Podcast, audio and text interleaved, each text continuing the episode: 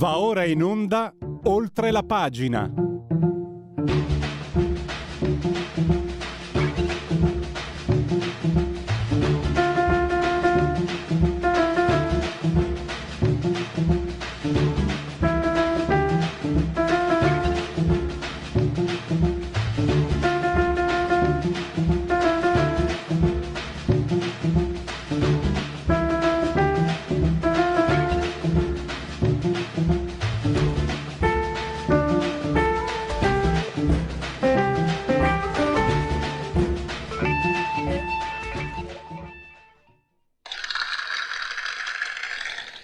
Partiamo con i, con i convenevoli formulaici.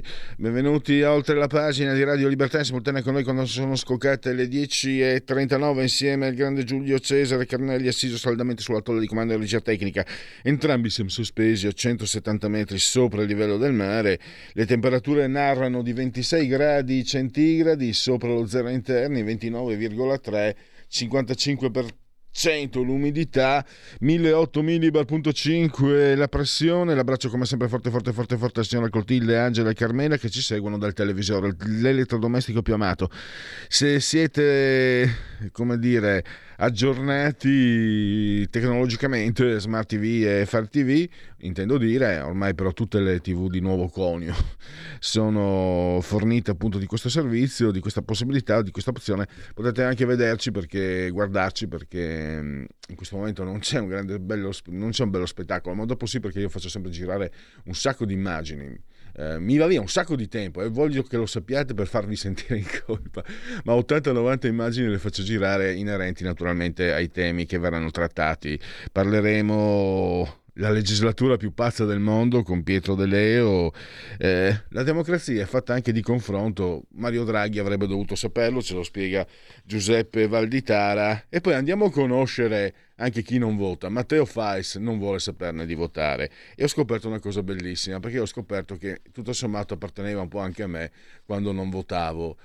Non è che non andiamo a votare, non è che non andavo a votare per i politici. Io non andavo a votare per gli elettori li compativo tutto loro, ci credo, ci credo sul senso del dovere.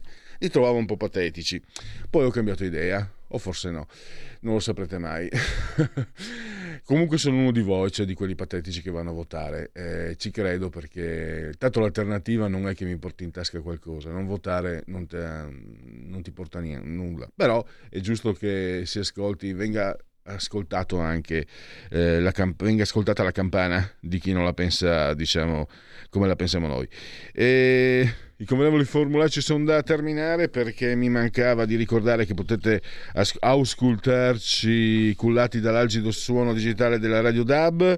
Questa è Radio Libertà, chi sa buona Radio Libertà campa oltre cent'anni, meditate gente meditate, poi grazie all'applicazione iOS Android ci potete ascoltare ovunque voi siate, dalle manzan- dal, dalle manzanare, dal Manzanare al Reno e dagli Appennini alle Ande con, eh, o anche su Marte, con, forse Marte no eh, in Patagonia sì con eh, smartphone, iPhone, iPad, mini iPad, eh, tablet, mini tablet. Alexa, accendi Radio Libertà, passaparola, ve ne saremo riconoscenti. Appunto, Fire TV, Smart TV, ve l'ho detto prima. E infine anche il sito radiolibertà.net e la pagina Facebook.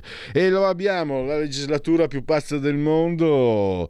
Eh, e anche naturalmente parliamo, perché oggi c'è un, un triplo scritto ovunque. Oggi Pietro, l'argomento è riguardo riguarda sempre naturalmente la situazione politica, le elezioni, eh, i trasformisti, eccetera. Ma riepiloghiamo con Pietro De Leo, prima di tutto, eh, quattro anni più pazzi del mondo. Benvenuto Pietro, bentornato anzi ai nostri microfoni, grazie per essere qui con noi. grazie a voi, è sempre un piacere, grazie.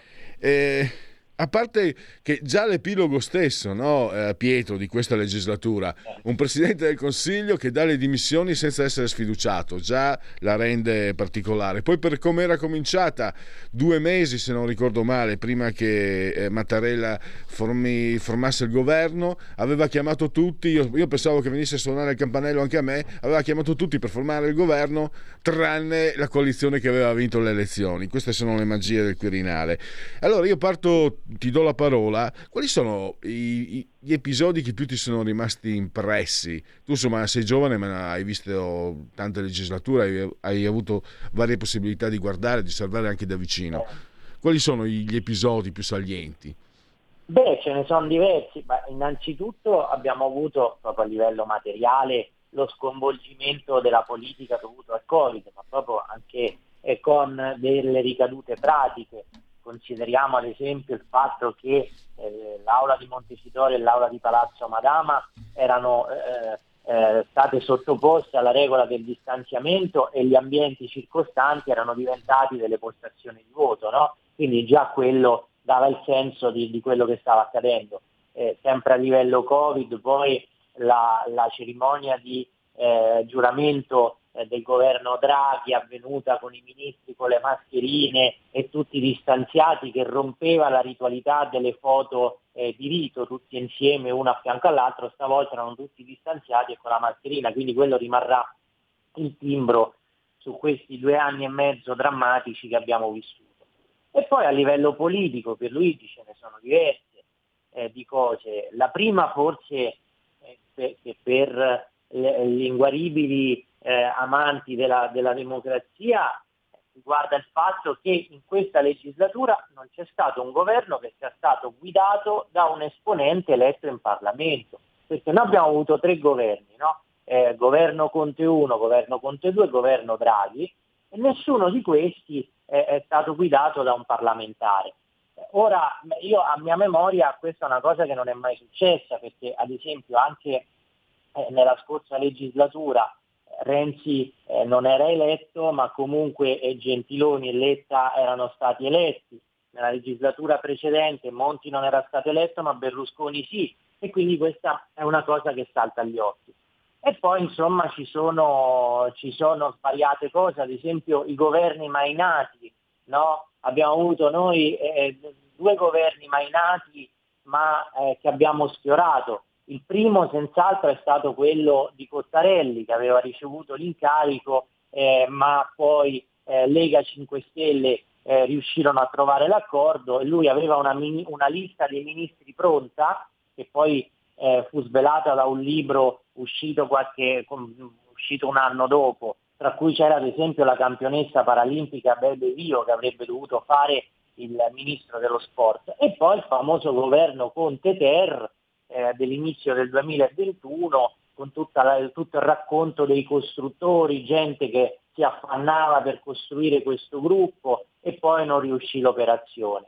Altra questione poi eh, che, che balza agli occhi a livello politico è che se tu ci fai caso, in questa legislatura ognuno ha governato con il proprio nemico, perché noi abbiamo avuto eh, 5 Stelle Lega che insomma nella scorsa legislatura non se le mandavano certo a dire e sono stati eh, uniti nella prima alleanza di governo, ma poi nella successiva abbiamo trovato ad esempio i 5 Stelle correnti, quante, qu- quanta guerra mediatica e politica c'era stata, quante contumelie c'erano state, eppure hanno governato insieme.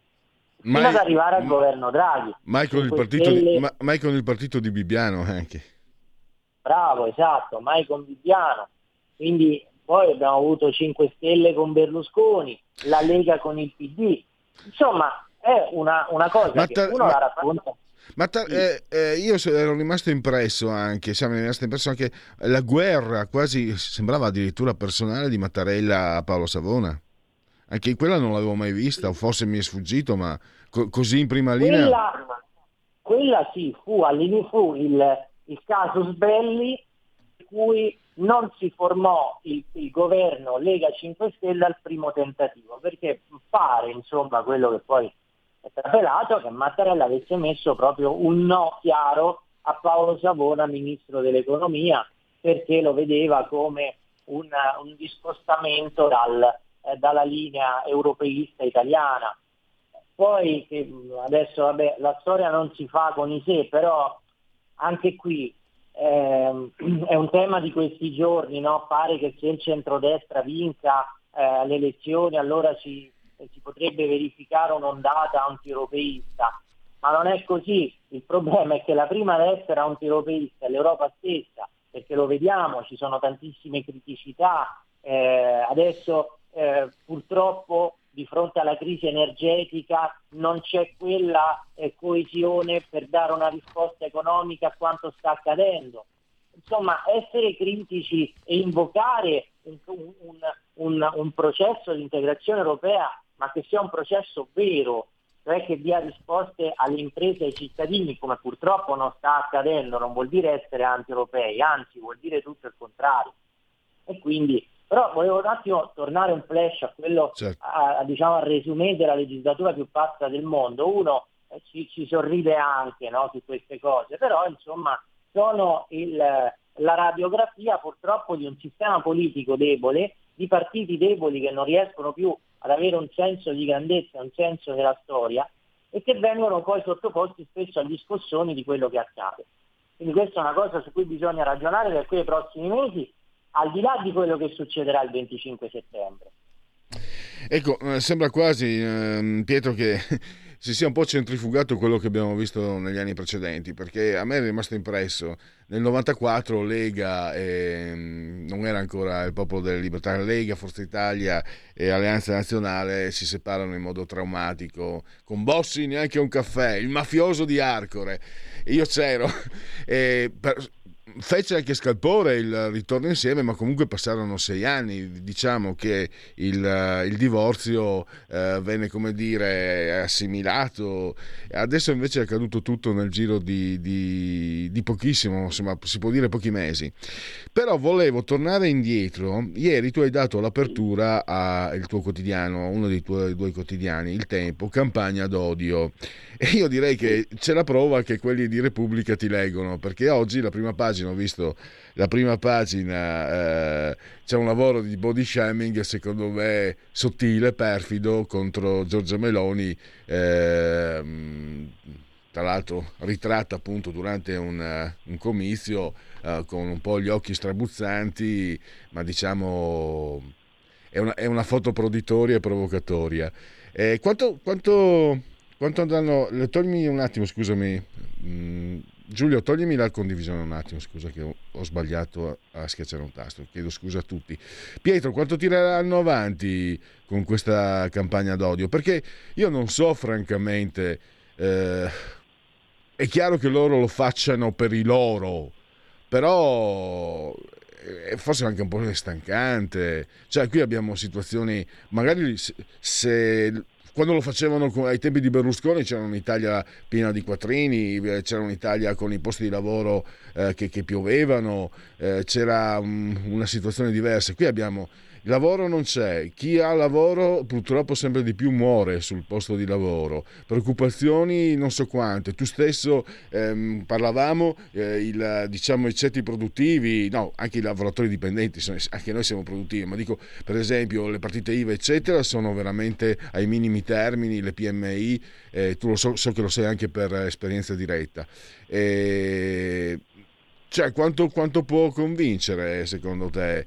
Quanto può andare avanti? Per me ha le gambe corte questa, questa campagna così esasperata. E poi soprattutto, e chiudo, eh, può, può, funzionare con una donna. Comunque Giorgia Meloni, scusate, non voglio essere sessista o mascherista, ma però a una certa età, cioè attaccare una donna, una, una donna ancora giovane per giunta in, in quella maniera... Eh, a me, diciamo, eh, maschio, uso un termine impegnativo, un po' ormai da altri tempi, sai, eh, essere così crudeli con una donna, io ho qualcosa di ancestrale che mi fa reagire, è sbagliato, non bisogna, cioè, eh, uomo e donna sono pari, eccetera, eccetera, però il tipo di educazione che ho ricevuto, eh, l'età che ho, mm, mi fa sentire un po', come dire, non dico solidale con Meloni, però eh, la trovo una cosa particolarmente sporca, insomma, quella che sta facendo la Repubblica. Scusa, ho parlato ma troppo, sì, ti do la parola. Anche, ma perché c'è un senso di galanteria che è un valore occidentale che non,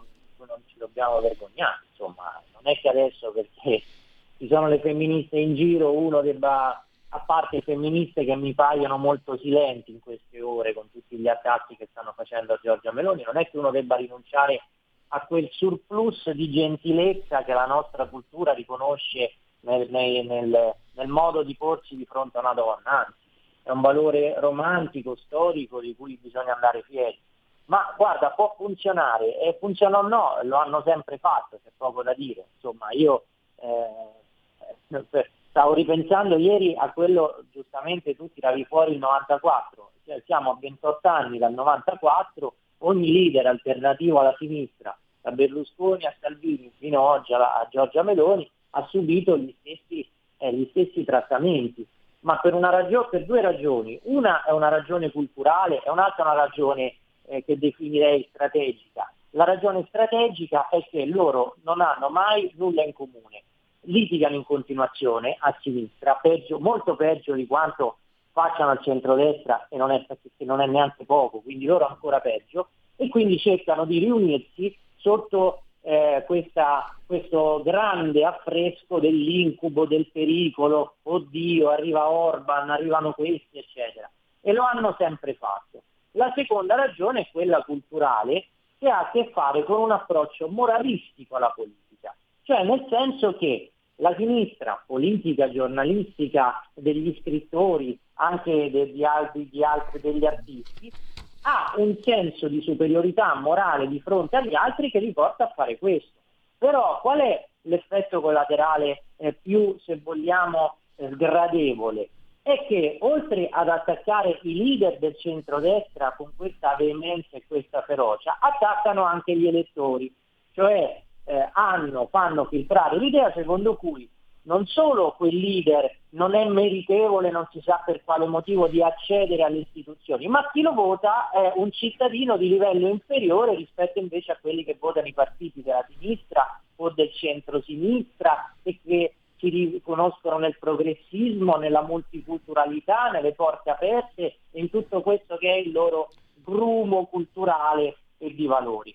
Quindi questo è un copione che abbiamo sempre visto, Giustamente tu dici, con tutti i problemi che ci sono in Italia parliamo di questo, è vero, io te ne cito un altro, oltre che a me sta molto a cuore, che è quello della scuola. Cioè noi abbiamo, cioè arriviamo alle soglie di un nuovo turno elettorale e in questa prima settimana non si è mai parlato di scuola, che veramente è in delle condizioni disastrose dopo tutti questi mesi di didattica a distanza che sono stati svolti nelle scuole ma non ne parla nessuno perché siamo tutti a pensare al pericolo fascista, eccetera. Però non, cioè, loro sono così, eh, non si può chiedere loro di essere diversamente perché non lo saranno mai, perché hanno questo complesso di superiorità, perché eh, quando li tocchi sulla competizione elettorale da buoni, rispettosi diventano feroci, cattivi, aggressivi. Ecco. E quindi purtroppo passeremo questi mesi oltre al caldo, anche oltre al fastidio del caldo, con il fastidio dove sta tutte le volte chi fa parte di, di, del, del, novero dei giornalisti, dei commentatori di una certa sensibilità conservatrice a rispondere a queste assurdità che, che poi allontanano i cittadini dalla politica, perché poi il cittadino si fa i conti in tasca, non è che sta a prendere certo. la Treccani e vedere la, la, data della marcia su Roma.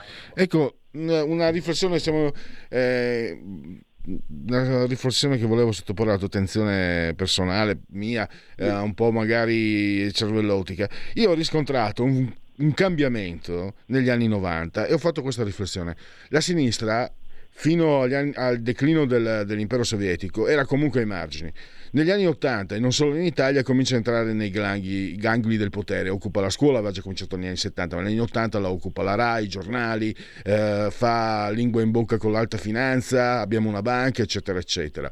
E, e, ma anche a livello mondiale, pensa al clan dei Clinton, no? prima, prima, c'era un certo tipo di politica, no? Quella, la Thatcher, c'era Kohl, c'era Reagan, poi abbiamo avuto il clan dei Clinton, eccetera, eccetera. Ho l'impressione, ti dico, dalla mia punto di vista personale, anche dell'età, che si siano incattiviti a sinistra particolarmente, perché adesso quando uno gli si contrappone non è più un fatto ideologico, come tante volte io stesso dico, no, è un fatto di potere. Cioè se uno si mette, si mette davanti a loro e, e, rischia di portargli via il potere, e quindi diventano feroci, diventano schifosi. Quindi, come dicevi tu, Berlusconi, Salvini, cioè io credo che se eh, a destra si candidasse eh, Madre Teresa di Calcutta o Gandhi, tirerebbe tirerebbero fuori lo stesso qualcosa su cui attaccarlo. Sarebbe esattamente la stessa cosa, è vero. sarebbe la stessa cosa, però eh, allora giustamente tu fai riferimento agli anni 90, quando è andato in crisi ed è crollato il comunismo, loro hanno cercato nella, eh, nel, nel, nella, nel, presidio del potere applicando eh, la famosa teoria dell'egemonia gramsciana e nella, nell'appoggio incondizionato alla forma più sfrenata di globalizzazione eh, che abbatteva i perché la globalizzazione è un fatto positivo se fosse stato, sarebbe stato un fatto positivo se fosse stato governato dalla politica, ma loro hanno fatto, eh, hanno abdicato, eh, distrutto il ruolo della politica per posare una globalizzazione che ci rendesse tutti uguali, niente più differenze di religione, niente più differenze di cultura, niente più confini. Questa è stata la nuova ideologia a cui la sinistra si è riconvertita negli anni 90 e quindi ehm, questo, è, questo, è, accaduto. Però il fattore ideologico secondo me c'è ancora, perché come giustamente dici tu, qualsiasi persona, anche la più incontestabile, si dovesse presentare eh, o diventasse leader del principale partito di centrodestra, loro troverebbero modo per attaccarlo, perché vedono il potere appunto e vedono la democrazia e la politica come una cosa loro e soltanto loro. E chiunque osi disturbarli eh, eh, viene, viene massacrato. Esempio abbiamo visto con Berlusconi al Quirinale. Voglio dire, prima Berlusconi che gli aveva appoggiato il governo Draghi eh, era diventato eh, una persona con cui dialogare, uno statista, ah, ma è cambiato e qui e là. Poi è diventato, eh, di, di, poi ha, ha provato a, a, a, competere per la presidenza della Repubblica, era diventato un'altra volta mostro. Poi non se ne è parlato più e oggi che eh, insomma, non ha confermato la, la, la, la, fiducia a Draghi perché non ce n'erano le condizioni, eh, eppure lui si sta giocando la sua partita elettorale, è diventato un'altra volta l'incubo, anzi addirittura adesso lo fanno passare per uno che non, disp- che non dispone più di se stesso, anche in una maniera certo. molto sgradevole. Pietro, eh, un'altra volta ripartono gli insulti. Eh, io chiudo ricordando il caro nemico di Repubblica rivolto a Berlusconi qualche anno fa quando compì 80 anni e se fossi uno dei loro mi sarei sentito profondamente preso per il sedere. Pietro, io ti ringrazio davvero molto, come sempre disponibile e chiarissimo, eh, grazie, grazie anche per tutto il tuo lavoro e a risentirci a presto. Grazie a voi, buon proseguimento. Stai ascoltando Radio Libertà. La tua voce libera, senza filtri né censura. La tua radio.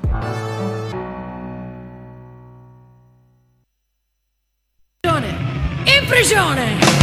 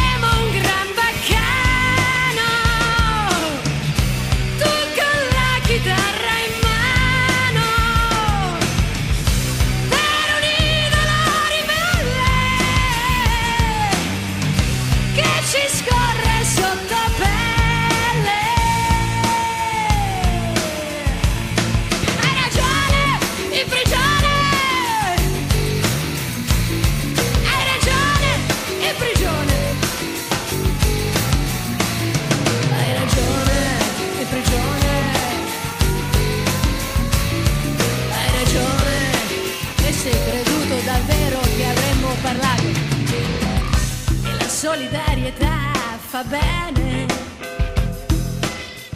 come la solitudine sui tram. Tra soldi, lacrime che drame, mi godo questo mondo infame.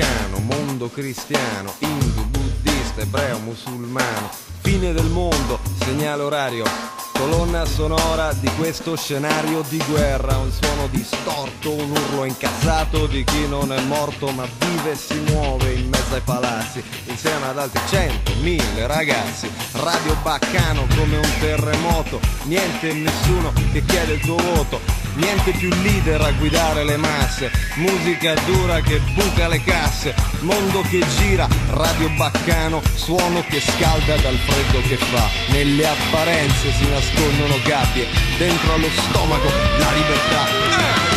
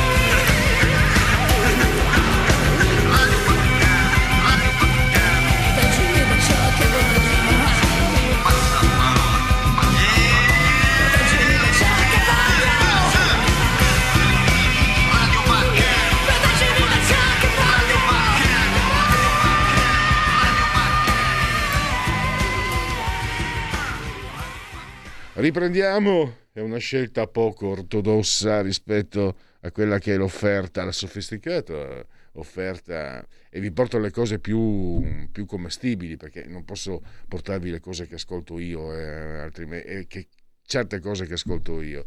Quindi cerco un compromesso.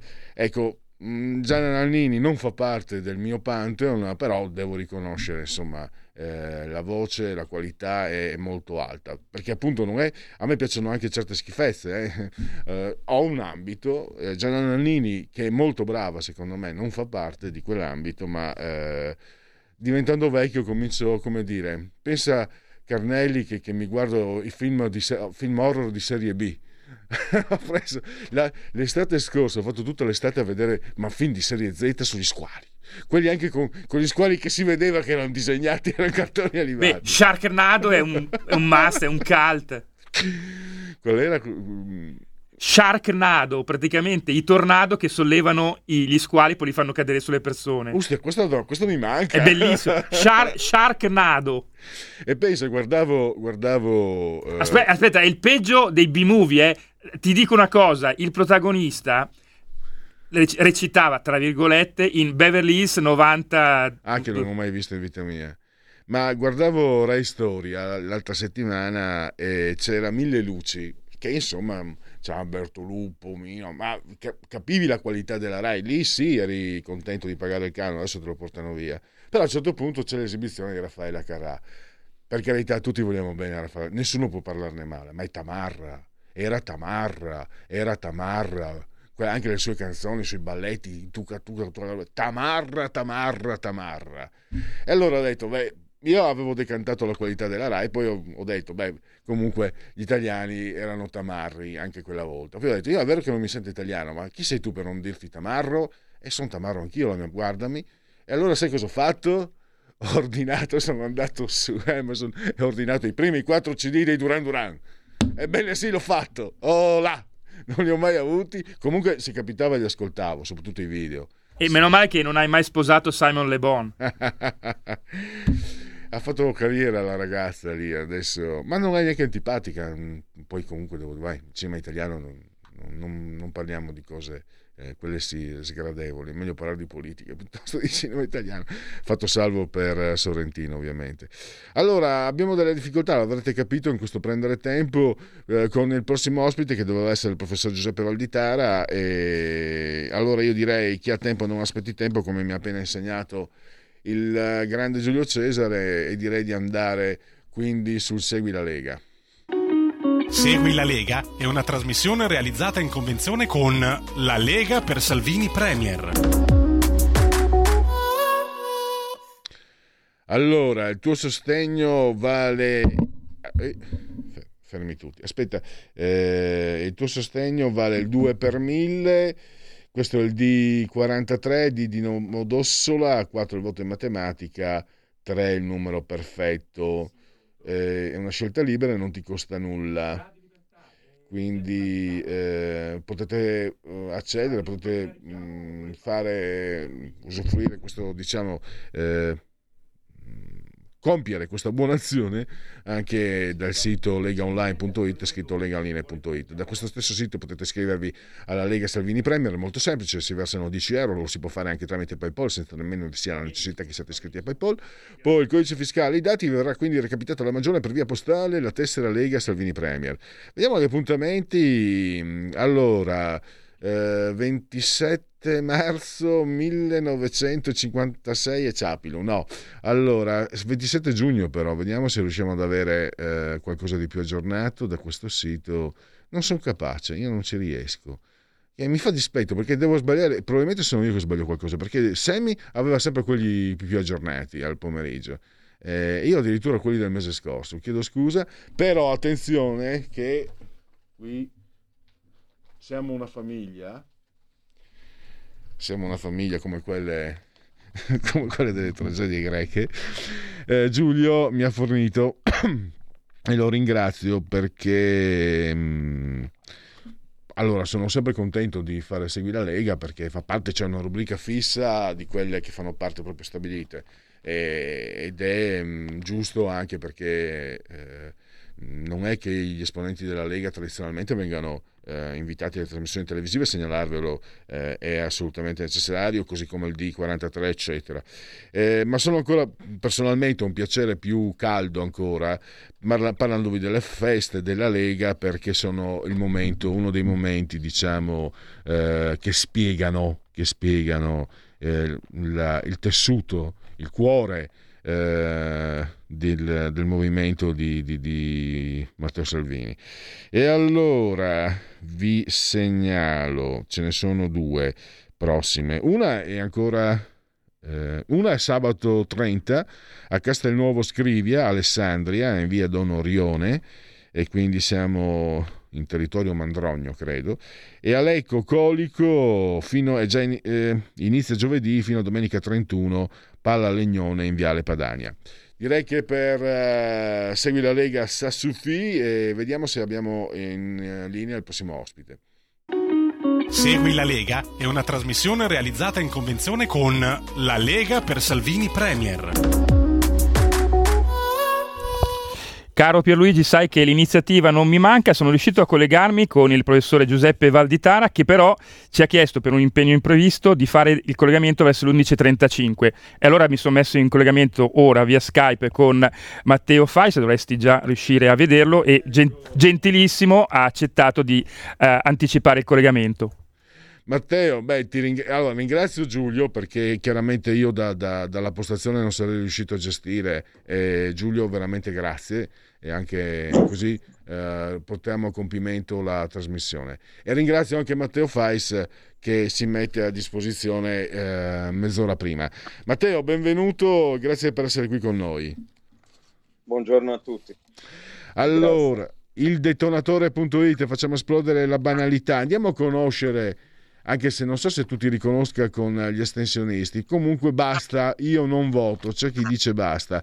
E dicevo agli ascoltatori, presentando l'argomento, Matteo, ti do la parola per esporre appunto la tua posizione, che eh, leggendo il tuo articolo, cioè, hai messo a fuoco, hai fotografato un punto eh, che mi ha permesso di scavare dentro di me e ho scoperto perché fino a 30 anni votavo scheda nulla perché dei politici, in fin dei conti, non mi interessava, era un argomento che non disprezzavo nemmeno, era, era noioso. Io disprezzavo gli elettori, quelli che ci credevano, o quelli fai il tuo dovere, o quelli ma devi andare a votare altrimenti la politica si occupa di te. Mi sembrava un po' pretenzioso pensarlo. Poi ho cambiato idea, eh, sai, la Lega ha suscitato, prima a una certa età, a 30 anni, cominci a appassionarti di politica, a seguirla, poi perché eh, insomma, la Lega è stata molto importante da quel punto di vista e quindi diciamo adesso voto. Però eh, questo sentimento un po' diciamo di, di, diffidenza, anche un po' di repulsione verso il fanatico, quello che dice devi andare a votare. Sto, stiamo calmi perché è un diritto, non dovrebbe essere un obbligo. Eh, partiamo allora da dove vuoi? Perché non andrei a votare il 25 settembre, Matteo? Vorrei premettere un punto andare a votare è una cosa bellissima, eh, fantastica e come dice la famosa canzone, chissà perché non piove mai quando ci sono le elezioni, cantava Gaber, giusto? Se non correggimi se sbaglio, ma dovrei, dovrei sì, essere il giusto. E andare a votare è una cosa bellissima, il problema è che oggi come oggi è, è attività sostanzialmente inutile, eh, non fosse altro per il fatto che questa classe politica al suo interno è di una omogeneità monolitica, per cui eh, non riesco più a distinguere chi sia di destra o chi sia di sinistra, ehm, almeno nel modo eh, classico in cui avrei distinto, che so, anche riguardando su YouTube, io non c'ero, ma riguardando, una vecchia puntata di Tribuna Politica, mi pare si intitolasse quel programma, eh, eh, Almirante e Berlinguer si distinguono l'uno dall'altro. Al contrario, fra i nostri io non vedo granché, grandi distinzioni. Eh, hanno peraltro eh, tutti quanti eh, supportato, eh, chi più chi meno, il, eh, il governo Draghi e poi per un loro gioco interno gli hanno voluto dimostrare che in qualche modo anche loro avevano gli attributi e l'hanno voluto rimettere al suo posto, però eh, nella, nella sostanza io non distingo una grande differenza eh, fra, un, eh, fra una parte della classe politica e l'altra. Eh, tra parentesi abbiamo una destra che fa di tutto per compiacere e non distinguersi dalla sinistra. Eh, non, non, vedo veramente per quale arcano motivo dovrei andare a votarli. Tra parentesi, eh, se c'è un motivo, come ho sottolineato nel mio editoriale dell'altro giorno, per cui non vado a votare, non è tanto la classe politica in sé, quanto gli elettori se posso permettermi, lo sai che me lo per- permetto ogni volta, eh, anche senza chiedere, devo dire che sono proprio loro che maggiormente mi stanno sulle palle, perché in particolare devo dire gli elettori di destra, perché diversamente da quelli di sinistra mh, sono fermamente convinti che la democrazia inizia e finisca nel giorno in cui si va a sbarrare con una croce un simbolo elettorale. No, la democrazia non inizia e non finisce lì, va avanti. Quando Salvini ha cominciato a mettere in atto, per esempio, le politiche dei porti chiusi, politiche che vorrei sottolineare io appoggio incondizionatamente, i, i, la gente di sinistra, ricordo se non sbaglio a Siracusa, mi pare, lì in Sicilia, è scesa in piazza, è scesa in piazza anzi è andata al porto con gli arancini eh, da distribuire agli immigrati dicendo siete i benvenuti. E la gente di destra non è andata lì a fare delle contromanifestazioni per far sentire il proprio supporto a Salvini, poi è chiaro che Salvini, non vedendosi appoggiato, si riduce a fare l'influencer su Instagram dove si fa fotografare mentre beve il caffè di nonna Pina o espone i limoni che qualche, eh, che qualche Ma, vecchio con il campo Matteo, eh, agricoltura gli ha, gli ha, regalato. Ti interrompo, un tempo si, si diceva che quelli di destra lavorano e quelli di sinistra hanno tempo da perdere. Era una battuta, però, però io ti dico, dove attinge il bacino d'utenza elettorale maggiormente ormai dai tempi dell'Ulivo dal centro-sinistra? Da, da, chi è impiegato statale, da chi è dipendente statale. Posso dirti per esperienza diretta, perché per un anno ho fatto il dipendente statale, che se sei dipendente statale hai molto più tempo libero che rispetto a essere in fabbrica o, essere, o rispetto a chi lavora eh, partita IVA. Allora, può sembrare una banalità, può sembrare una mascalzonata, ma francamente io posso dirlo, io posso dirlo, c'è molta differenza. E io ho visto nei palazzi della regione del Friuli Venezia Giulia tante persone che avevano tutto il tempo, loro facevano eh, prevalentemente i dipendenti fissi, facevano una grande propaganda all'epoca per la sinistra, c'erano le elezioni regionali e avevano tutto il tempo, si mettevano al computer, eh, qualcuno non, non, potendolo fare, ma non sono riuscito a pescarlo con le mani nel, nel, sacco, faceva anche volantini, cose di questo genere. Cioè voglio dire, eh, eh, scusami, non c'entra nulla, tu volevi andare in una direzione precisa e io ti seguo lì, però mh, io metterei nel piatto della bilancia anche questo fatto. Chi sgobba, chi lavora, chi non ha tempo, dice al politico, ma è sbagliato, è sbagliatissimo. È per quel, è per quel motivo che abbiamo le classi dirigenti di destra che poi alla fine danno i soldi alle sinistre e non, e non appoggiano certe attività culturali che potrebbero invece, eh, come dire, portare avanti il lavoro per, per, le idee che non siano quelle di sinistra. Eh, però questo è un, un, guarda, una cosa che un po' mi vergogno a dirla perché è anche un po' come dire grossolana però un pochino eh, c'è, ti dico, eh, ti dico per quello che ho visto io, poi magari in altri, in altri palazzi delle regioni eh, sarà diverso, ma quello che ho visto io in Friuli Venezia Giulia è esattamente così.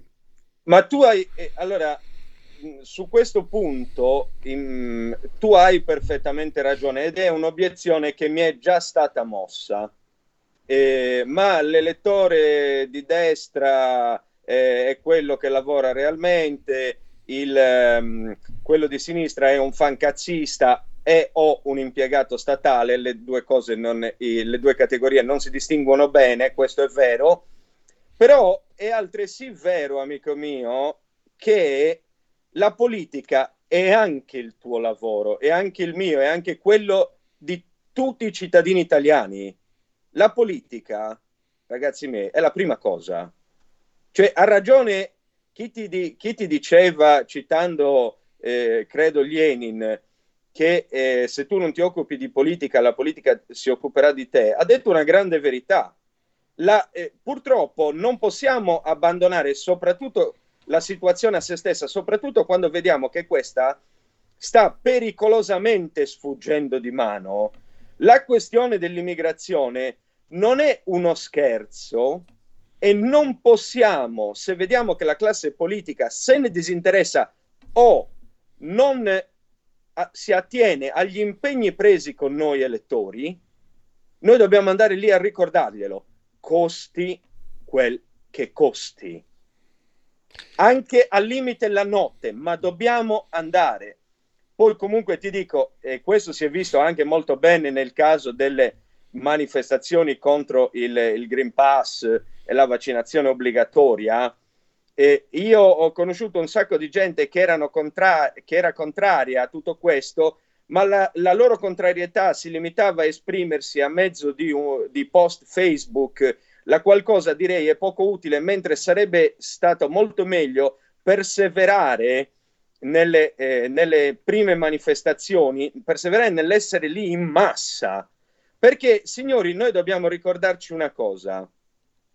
Tutto ciò che ci viene imposto, ci viene imposto quantomeno col nostro tacito consenso.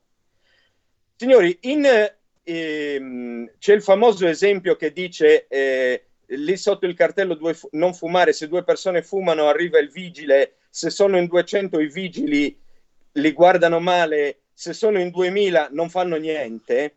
Signori miei, dobbiamo ricordarci che Margaret Thatcher, che Margaret Thatcher, l'Iron Lady, la, la signora di fe- d'acciaio, signori, è crollata, è crollata perché gli inglesi in massa si sono rifiutati di pagare una tassa che lei aveva imposto. Lei che aveva promesso di eh, eh, abbassare le tasse, ne ha inserito una a un certo punto perché non trovava più fondi sulla casa e gli inglesi l'hanno mandata dove sappiamo, la Thatcher è caduta.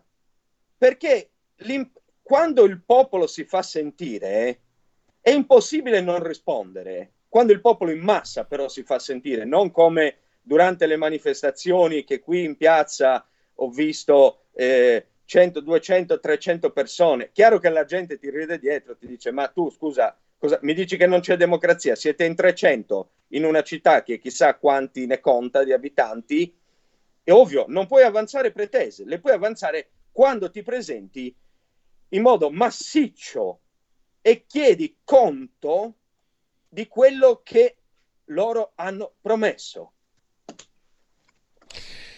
E, ehm, beh, questo è mm, direi anche eh, quello che dovrebbe essere anche uno dei, delle mission del, dei partiti eh, politici. Eh, allora, beh, io non ti ho certo interpellato. Poi i partiti, scusami, i partiti devono rappresentare e catalizzare le diverse posizioni presenti nella nostra società. D'accordo? Il che vuol dire anche smuovere a livello di partecipazione popolare cioè, io questa è una cosa che invidierò sempre se, da destra, io la invidierò sempre alla sinistra. La capacità di partecipazione, cioè, quando ti giuro, è veramente commovente leggere, che so, anche la, la, biografia di Prospero Galinari, che tu mi direi, ma è stato un brigatista, questo è vero, ma lasciamo perdere per un momento questo. Prospero Galinari, a 12 anni, dopo che andava a lavorare i campi col padre, andava alla casa del popolo, partecipava. Questa è la politica e la si deve ritrovare anche a destra sta dimensione. Ok, ci saranno anche gli imprenditori che non hanno un minuto libero, ma ci sono anche tanti altri che, signori, un minuto libero ce l'hanno. Non troviamo gli altre scuse perché già se ne trovano abbastanza da soli. Posso dirti, mh, devo dire una cosa, che quello che dici io dall'interno nella Lega l'ho visto adesso, vita da, da di, di, di, sezione non la facevo da tanti anni, però ehm, infa, infatti lo schema, lo schema, iniziale della Lega era quello del PC, Bossi era stato iscritto al PC e ha preso quel modulo di, di orga, organizzativo che secondo me è uno dei motivi per cui siamo sopravvissuti anche a tante Pontida è l'esempio, Pontida è l'esempio. Cosa c'è di meglio di Pontida da quel punto di vista? Ok, avrà eh, i suoi aspetti un po' naif e, flo- e folcloristici, però sicuramente è un momento di grande partecipazione popolare. Cioè quando il Nord, che eh, si riconosceva nel, nella figura del Bossi, eh, andava lì, faceva sentire la sua presenza. Cioè, I comizi di Bossi Matteo, erano partecipati. Eh, fatto, fatto la tara a, certi sentimenti che sinceramente eh, ho sempre, non ho mai amato e mi sono anche nel mio piccolo, mi, mi ci sono anche opposto, ho detto appena arrivato qui in radio litigo con degli ascoltatori che usavano termini eh, poco rispettosi nei confronti delle persone meridionali. Devo dirti una cosa, che una cosa al di là di questi sentimenti, fatta la tara, al di là di certi aspetti folcloristici che ci possono stare tutti, quello che, ma è inutile che lo dica a te perché hai capito tutto ovviamente senza neanche esserci stato quello che si vive in quei momenti lì è la coscienza di popolo. La politica viene dopo. E, o forse la politica c- c- è espressa nel suo momento più, più alto e più nobile, più, più, bello, più intenso, perché lì poi trovi di, tu- trovi di tutto, è brutto dirlo, trovi, cioè, voglio dire, il giovane, l'avvocato, l'operaio, il pensionato, l'anziano, eh, di tu- cioè tutta le, la sezione trasversale della società che si riconosce in una certa idea e che, e che attraverso quell'idea comunica anche fisicamente No, poi c'erano persone, io andavo più spesso andavo a Venezia, noi avevamo il 15 settembre a Venezia eh, e mi ricordo veramente persone, famiglie del Veneto che aspettavano quelli che venivano magari dal Piemonte o dalla Lombardia, per, eh, poi avevano portato sei panini eccetera e stavano lì a contarsela. A quel punto la politica veniva dopo, ma è meglio, cioè quello lì è, è un modo per aggregarsi, un'aggregazione che poi, che, poi, che poi, paga, perché quando la Lega a un certo punto ha conosciuto momenti tremendi, adesso quando, quando vedono i, sondaggi il 15% per certi leghisti, mamma mia storcono il naso, io ho visto sondaggi all'1,8% qualche anno fa, quindi figurati. Eh, un'ultima cosa, io non, non voglio convincere... Ci vanno pure i, medi- i meridionali a Pontida, eh, ti voglio sì, dire, sì, ben sì, mascherati sì. con l'accento continentale, ma ci vanno pure i meridionali, no, ne ho conosciuti diversi. Non c'è, non c'è, più bisogno, non c'è bisogno, per fortuna abbiamo sorpassato quel, quel periodo, Anzi, grazie a Salvini se devo essere sincero. L'abbiamo passato in modo chiaro, definitivo e netto. Siamo arrivati, io ti dico una cosa, un mio pensiero perché eh, mi piace confrontarmi, non sono vere e proprie interviste, vogliono essere eh, anche del, dei colloqui. Io vado a votare per senso del dovere, ho la tessera della Lega, lavoro a Radio Libertà, non andare, non andare a votare mi sembrerebbe veramente scorretto. C'è un motivo invece come cittadino non di sinistra per cui vado a votare.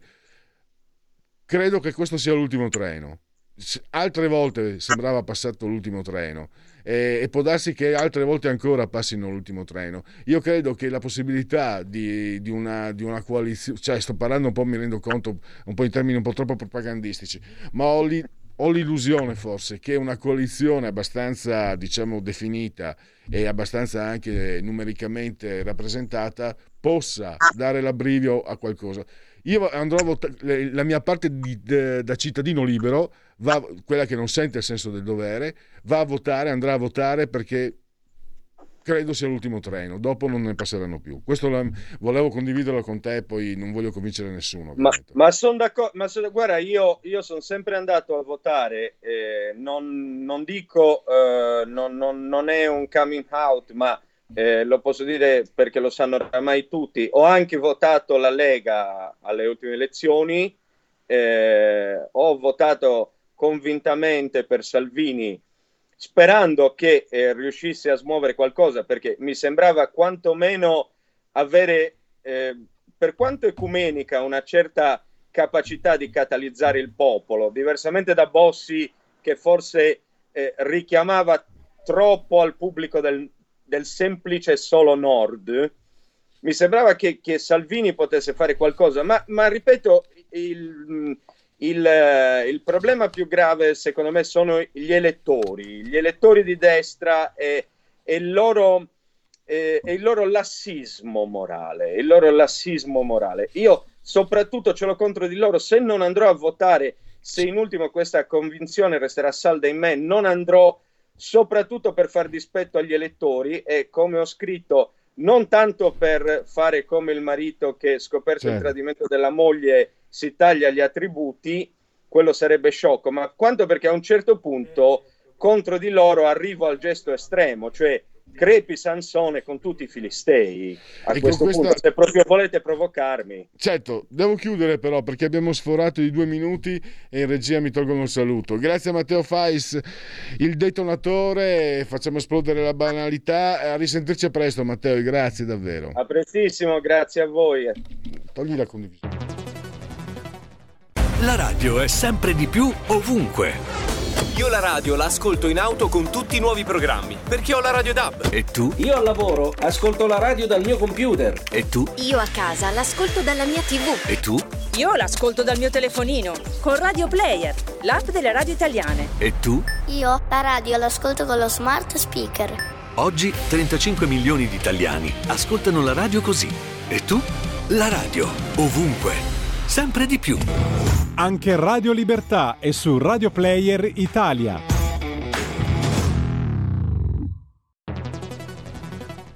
Allora, passiamo immediatamente al prossimo ospite, Giuseppe Valditara, eh, docente di diritto privato e anche coordinatore di Lettera 150. Professor Valditara, grazie per essere qui con noi. Prima di tutto, benvenuto. Grazie, buongiorno a tutti voi.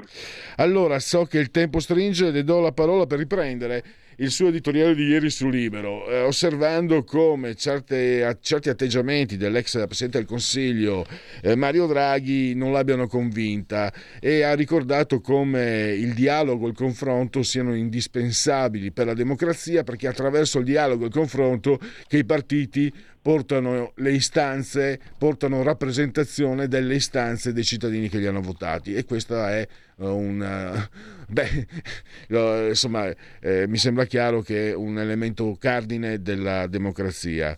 Ecco, partiamo da qui professore prego a lei la parola.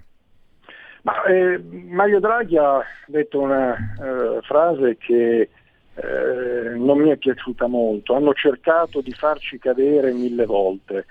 Eh, in verità eh, il più serio tentativo di far cadere il governo Draghi eh, lo fece il PD insieme con il Movimento 5 Stelle quando votò contro eh, un provvedimento considerato strategico per il governo proprio sull'Ilva di Taranto. E in quell'occasione eh, solo l'intervento di Fratelli d'Italia, cioè di una forza di opposizione, salvò il governo eh, e vide schierato tutto il centrodestra più eh, Italia Viva e, e, poche altre forze di contorno, mentre invece eh, Partito Democratico e 5 Stelle votarono contro il governo.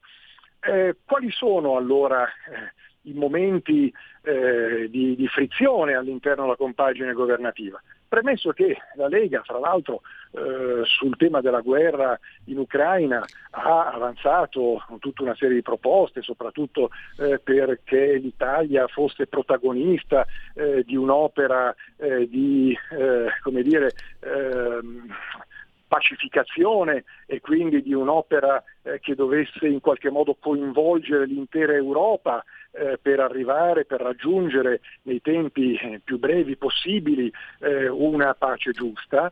Eh, ma questo è sacrosanto e credo che sia anche eh, una, una eh, operazione, sia stata un'operazione senz'altro intelligente. Eh, ma poi quando si è trattato, penso alla famosa mozione del 21 giugno eh, che autorizzava Draghi a tenere una certa eh, posizione all'interno eh, eh del eh, Consiglio europeo, eh, beh, quando si è trattato di, di dire, affrontare eh, tematiche decisive per eh, la, la, politica estera della nostra nazione, poi la Lega alla fine, come anche Forza Italia, è stata molto leale nei confronti del governo. semmai è stato Conte che ha minacciato più volte eh, la crisi sul tema eh, per esempio eh, degli aiuti all'Ucraina eh, e, e, via dicendo.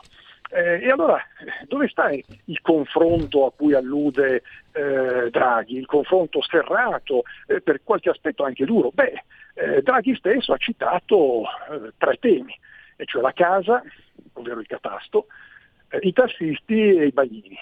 Ora, se non ci fosse stata la Lega, noi ci saremmo trovati il raddoppio dell'IMU. L'E350 ha fatto dei calcoli eh, che abbiamo anche pubblicato, quindi chiunque può controllarli. Eh, mediamente gli italiani avrebbero pagato all'anno 1400 euro in più di tasse sulla casa.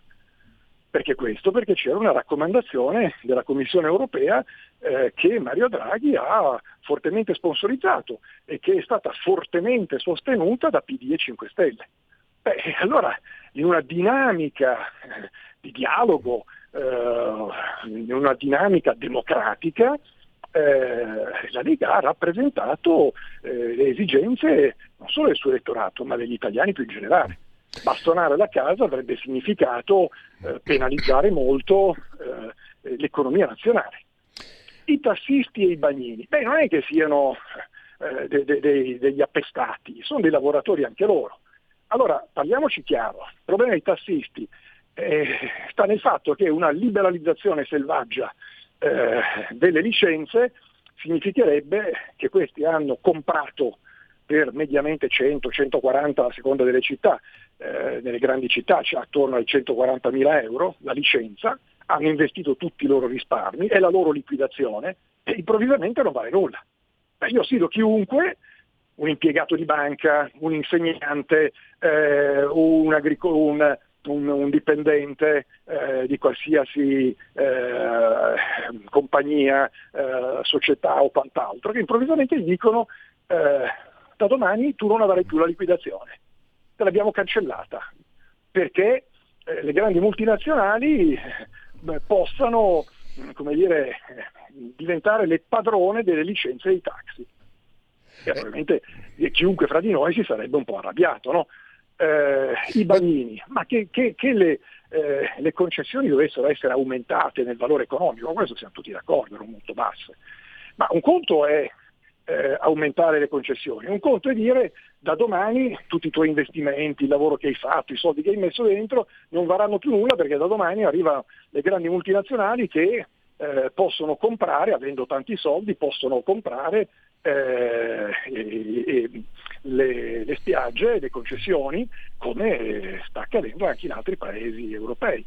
E questi sono posti di lavoro, sono soldi. Allora è chiaro che una forza politica responsabile, eletta eh, in Parlamento per rappresentare eh, interessi diffusi, deve tutelare, deve cercare di tutelare, quindi c'è una dinamica, un dialogo, un dibattito, poi si arriva a una mediazione compito di un Premier avveduto è trovare una, un punto di caduta, una mediazione intelligente eh, che non distrugga gli uni e eh, dire, non arrivi a un nulla di fatto dall'altra parte, che quindi sia una mediazione equilibrata e saggia.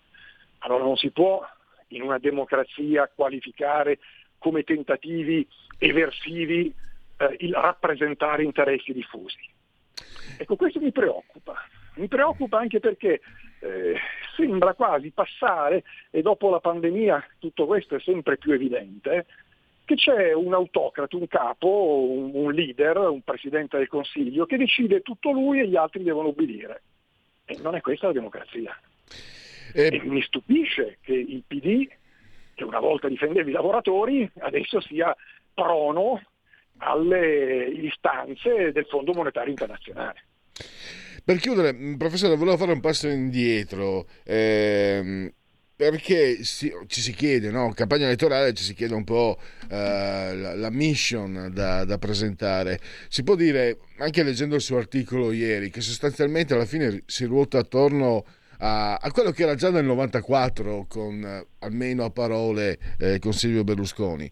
C'è un'idea, eh, non dico socialista, peggio, statalista, che, si, che magari per carità vuol fare anche del bene, non, non vado a giudicare nessuno, però c'è un'idea per la, portata avanti e per la quale lo Stato deve avere il controllo e c'è un'idea invece che eh, raccomanda di affidarsi alla libera impresa del, intrapresa del singolo cittadino e anche alla proprietà privata perché lei ha ricordato le tasse e insomma cioè, queste tasse io, io sorrido ma non, dalle mie parti il professore si dice rider per non pianser cioè non è che, non è che uh, i miei genitori eh, non hanno fatto una domenica uh, di, di, ferie per farsi la casa e come loro tutti quanti più o meno. Certo, e, certo. non è che la casa ce l'hanno regalata, sono... certo, ti venga regalata. Sono, esatto, ci sono due visioni eh, certamente opposte o comunque molto diverse. La visione di chi considera la proprietà privata, la proprietà della casa,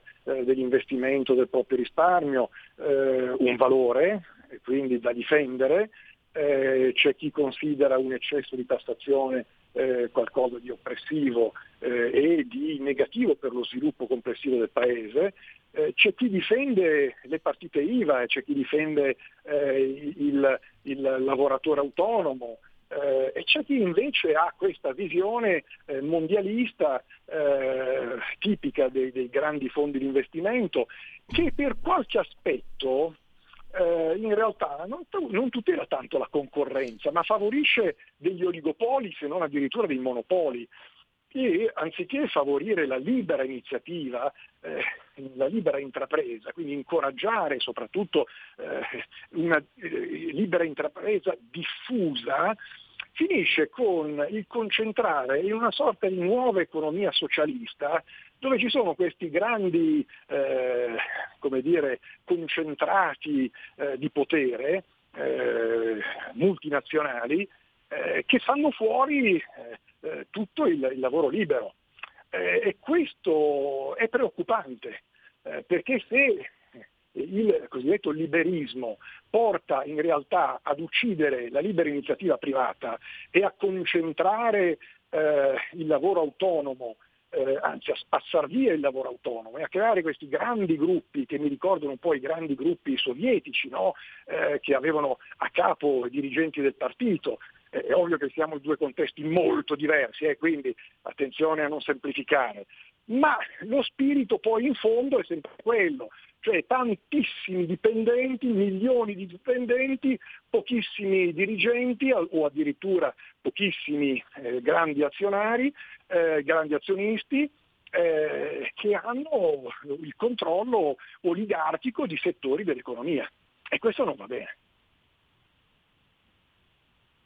E allora siamo in chiusura, per la lascio i suoi impegni. Eh, dovrebbe essere questo, grosso modo, eh, professore, secondo lei, i punti di confronto in questa campagna elettorale. Dall'altra parte, abbiamo visto anche oggi la prima pagina di Repubblica, eh, si vuole partire con allarmi, sono fascisti. Eh, la risposta da dare è questa, la miglior risposta che il centrodestra possa dare, cioè quella di focalizzare due diverse concezioni della società. Ma c'è eh, semmai se, se, qualcuno ha una concezione totalitaria e poco liberale è proprio la sinistra. Io di fascista non vedo nulla nel centrodestra eh, ed è anche deprimente, eh, triste vedere che c'è una eh, stampa eh, che eh, strumentalizza ehm, in modo piuttosto becero il tema del fascismo e dell'antifascismo ma siamo tutti molto distanti dall'esperienza fascista.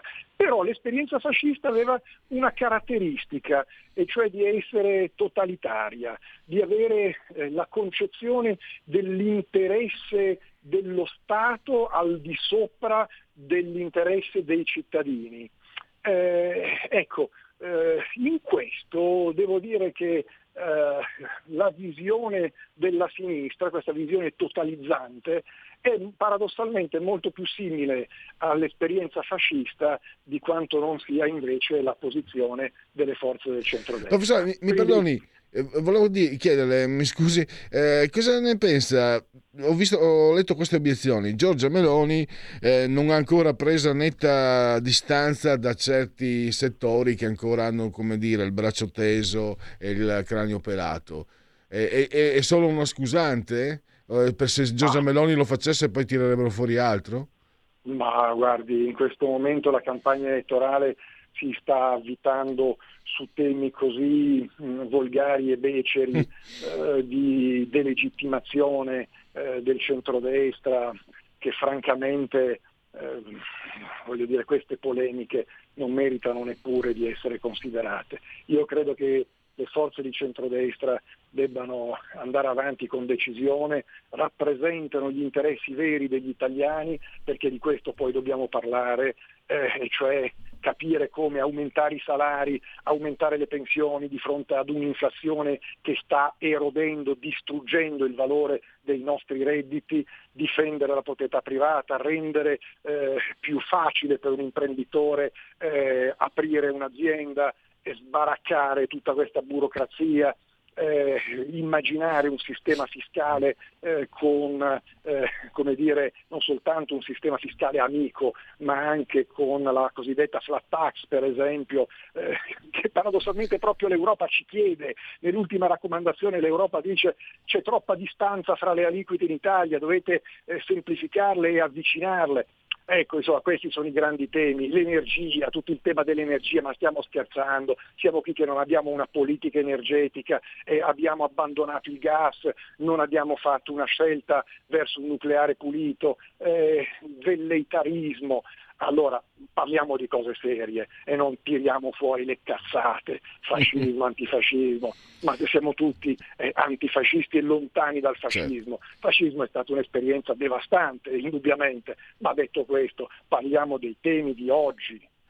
Senz'altro, e allora io ehm, la saluto, la ringrazio che particolarmente perché personalmente io non sono esperto di economia, ma per lavoro ho approfondito già a suo tempo eh, la flat tax e ho formato una convinzione personale che cerco poi di confrontare con gli addetti ai lavori, gli esperti, insomma, cioè la flat tax per me è un cambiamento, sarebbe, costituirebbe un cambiamento radicale del sistema italiano.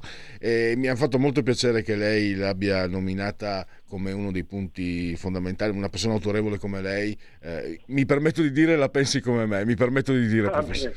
Mi ha fatto la veramente piacere. molto. Grazie, Grazie, a lei, a, risentirci Arrivederci, presto. Arrivederci. Allora, andiamo avanti, eh, togliamo la condivision e vediamo un po'. Avevo no, poca roba stavolta, neanche fare apposta. Un sondaggetto. Il borsino dei partiti, Tecne 23,4, lei Giorgia Meloni, Fratelli d'Italia, Tallonet del PD 23, eh, più, più distante 14,6 la Lega, poi 10,6 eh, Salvini, for- eh, scusate, Forza Italia, poi abbiamo eh, 5 Stelle 9,4, Azione Calenda 4,8 e poi abbiamo eh, Renzi 2,8. Togliamo la condivisione, andiamo a vedere qualche aggiornamento. Ansa Letta, scelta fra noi e Meloni, questione Premier surreale dobbiamo parlare con chi ha votato uh, Forza Italia, la nostra lista è aperta, dentro già articolo 1 e Demos, dice il segretario del PD, nella direzione nazionale a chi ha tentazione di tornare con 5 Stelle l'invito a guardare cosa pensano gli elettori. Eh, Carfagna su Draghi, scelta di responsabilità e instabilità. Salvini, chi prenderà un voto in più, indicherà il Premier per il leader della Lega discutere su leadership e collegi e tempo perso. Ucraina, nuovo attacco dei missili russi su Odessa.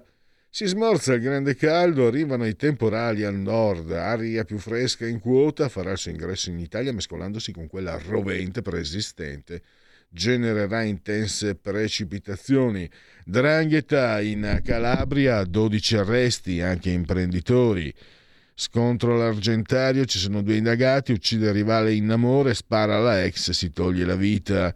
Entro oggi un accordo UE a Bruxelles sul piano per il gas. Andiamo sul Corriere. Allora, Salvini, chi prende un voto in più sceglie Letta, pronto a fare il front runner con gli occhi della tigre. Calenda, io disponibile a correre da Premier. Cosa dico? Scusate, no, no, no, quando hai il microfono dalla parte del manico, ma a me proprio, vi, vi dico la verità, faccio fatica a provare antipatia per Enrico Letta. Eh, perché sembra una persona gentile ed è sicuramente preparato, anche se sul lavoro che ha fatto in Francia con l'Unione Europea, eccetera, non credo che io, cittadino italiano, abbia ricevuto beneficio, ma al contrario. Ma dico io, chi lo consiglia? Chi gli ha detto di parlare degli occhi della tigre?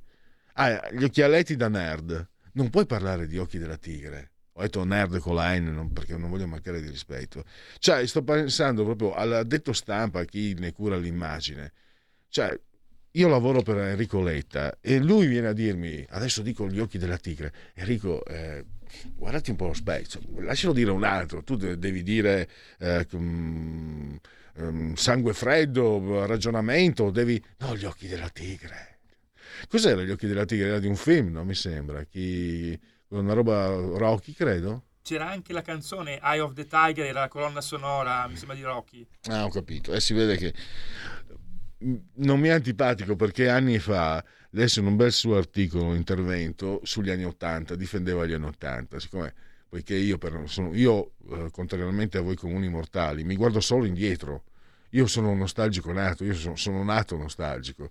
E quindi è il periodo più anche dal punto di comunque adesso venite tutti quanti con me perché tutti quanti adesso dicono che anche dal punto di vista sociale è stato un periodo cioè non è che uno è scemo non è che ti piacciono gli anni 80 perché sei 20, hai 20 anni i capelli uh, castani non bianchi 50 kg in meno eccetera e non dico ah mi fermo lì no si capiva in quegli anni, si percepiva che si stava vivendo un momento di euforia eh, che come, come, tutti, eh, come, tutte le situazioni eh, poteva essere di transito, è stato anche un momento tutto sommato abbastanza lungo.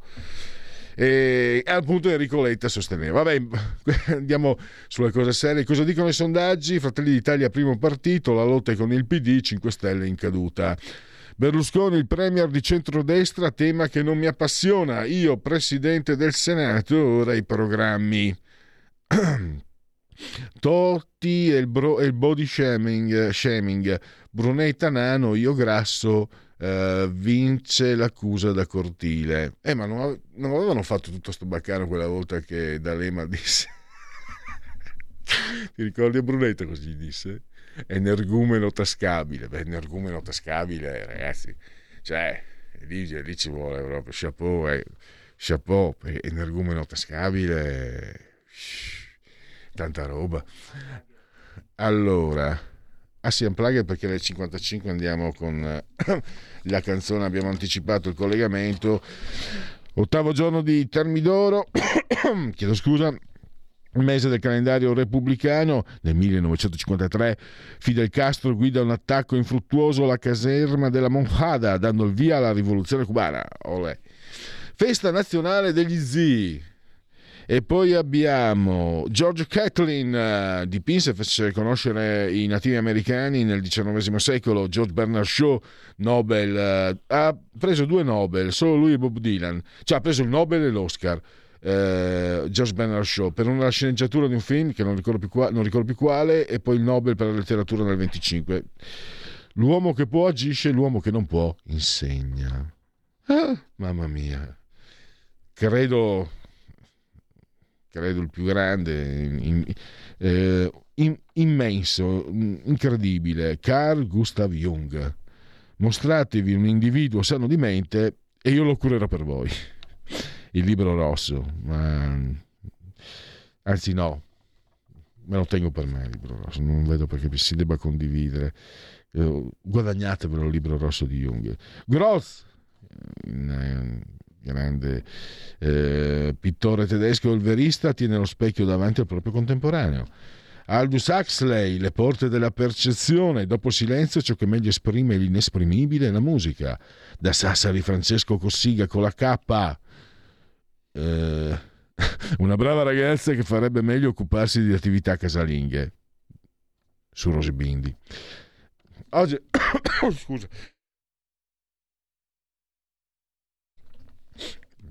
Ma, ma, sono nati solo geni. Stanley Kubrick. Eh, eh, eh. Le grandi nazioni si sono sempre comportate da gangster e le piccole da puttanelle. Grandioso. 13 nomination, nessun Oscar. Un Furlan, Carlos Gorlon, la regina di Saba, la carrozza di rame, grandissimo narratore. Mick Jagger, mamma mia, quanti anni, quanti anni fa? 79, e là che sgambetta, tintantà. Io ormai sono qua pronto per la tomba e lui tintantantà. Madonna, un bicchiere di talento in un mare di ambizione. Ah, So che Giulio l'ha visto, il cuoco, il ladro, l'amante e sua moglie, bellissimo film di Greenaway, anche se Greenaway comunque è sopravvalutato. Eh, Ellen Mirren, che disse degli Oscar, è la creme della creme delle stronzate, però lei ne ha vinto uno, quattro nomination. Susan George, carne di paglia, anche quello l'ha visto Giulio Cesare. Il grande Vitas Gerulaitis, e poi chiudo con eh, grazie, grazie, grazie, grazie Felix Magat, 25 maggio 1983, grazie. Un altro grandissimo attore, Kevin Spacey. Seconda regola della, depo, demo, della diplomazia, non c'è una seconda regola della diplomazia. Frank Underwood, House of Cards, l'hai visto? Sandra Bullock, uh, due nomination, un Oscar. Uh, allora deve ancora nascere la persona capace di battere 18 volte di fila Vitas Gerulaitis. Lo disse dopo aver perso 17 partite di fila con Condors, la diciottesima la visse, deve ancora nascere. Solo per questo lo adoravo, purtroppo eh, è morto per una fuga in montagna, una fuga di gas della stufa, ma pensate, la, la, la, era un genio, era favoloso. Infatti tutti lo amavano, anche perché era un gran giocatore di tennis. Chiudiamo quindi con questo ricordo un po' struggente, malinconico perché non c'è più, ma capace, anche se non c'è, capace ancora di farci... Pensate, ci vuole, deve ancora nascere l'uomo capace di battere 18 volte di fila Vita Sterlaitis, di origine lituania se non ricordo male. Vi lascio allora con uh, sempre Radio Libertà, grazie a Giulio Cesare, assiso sono saldamente sul di comando di regia tecnica, grazie a tutti voi per aver scelto questa emittente.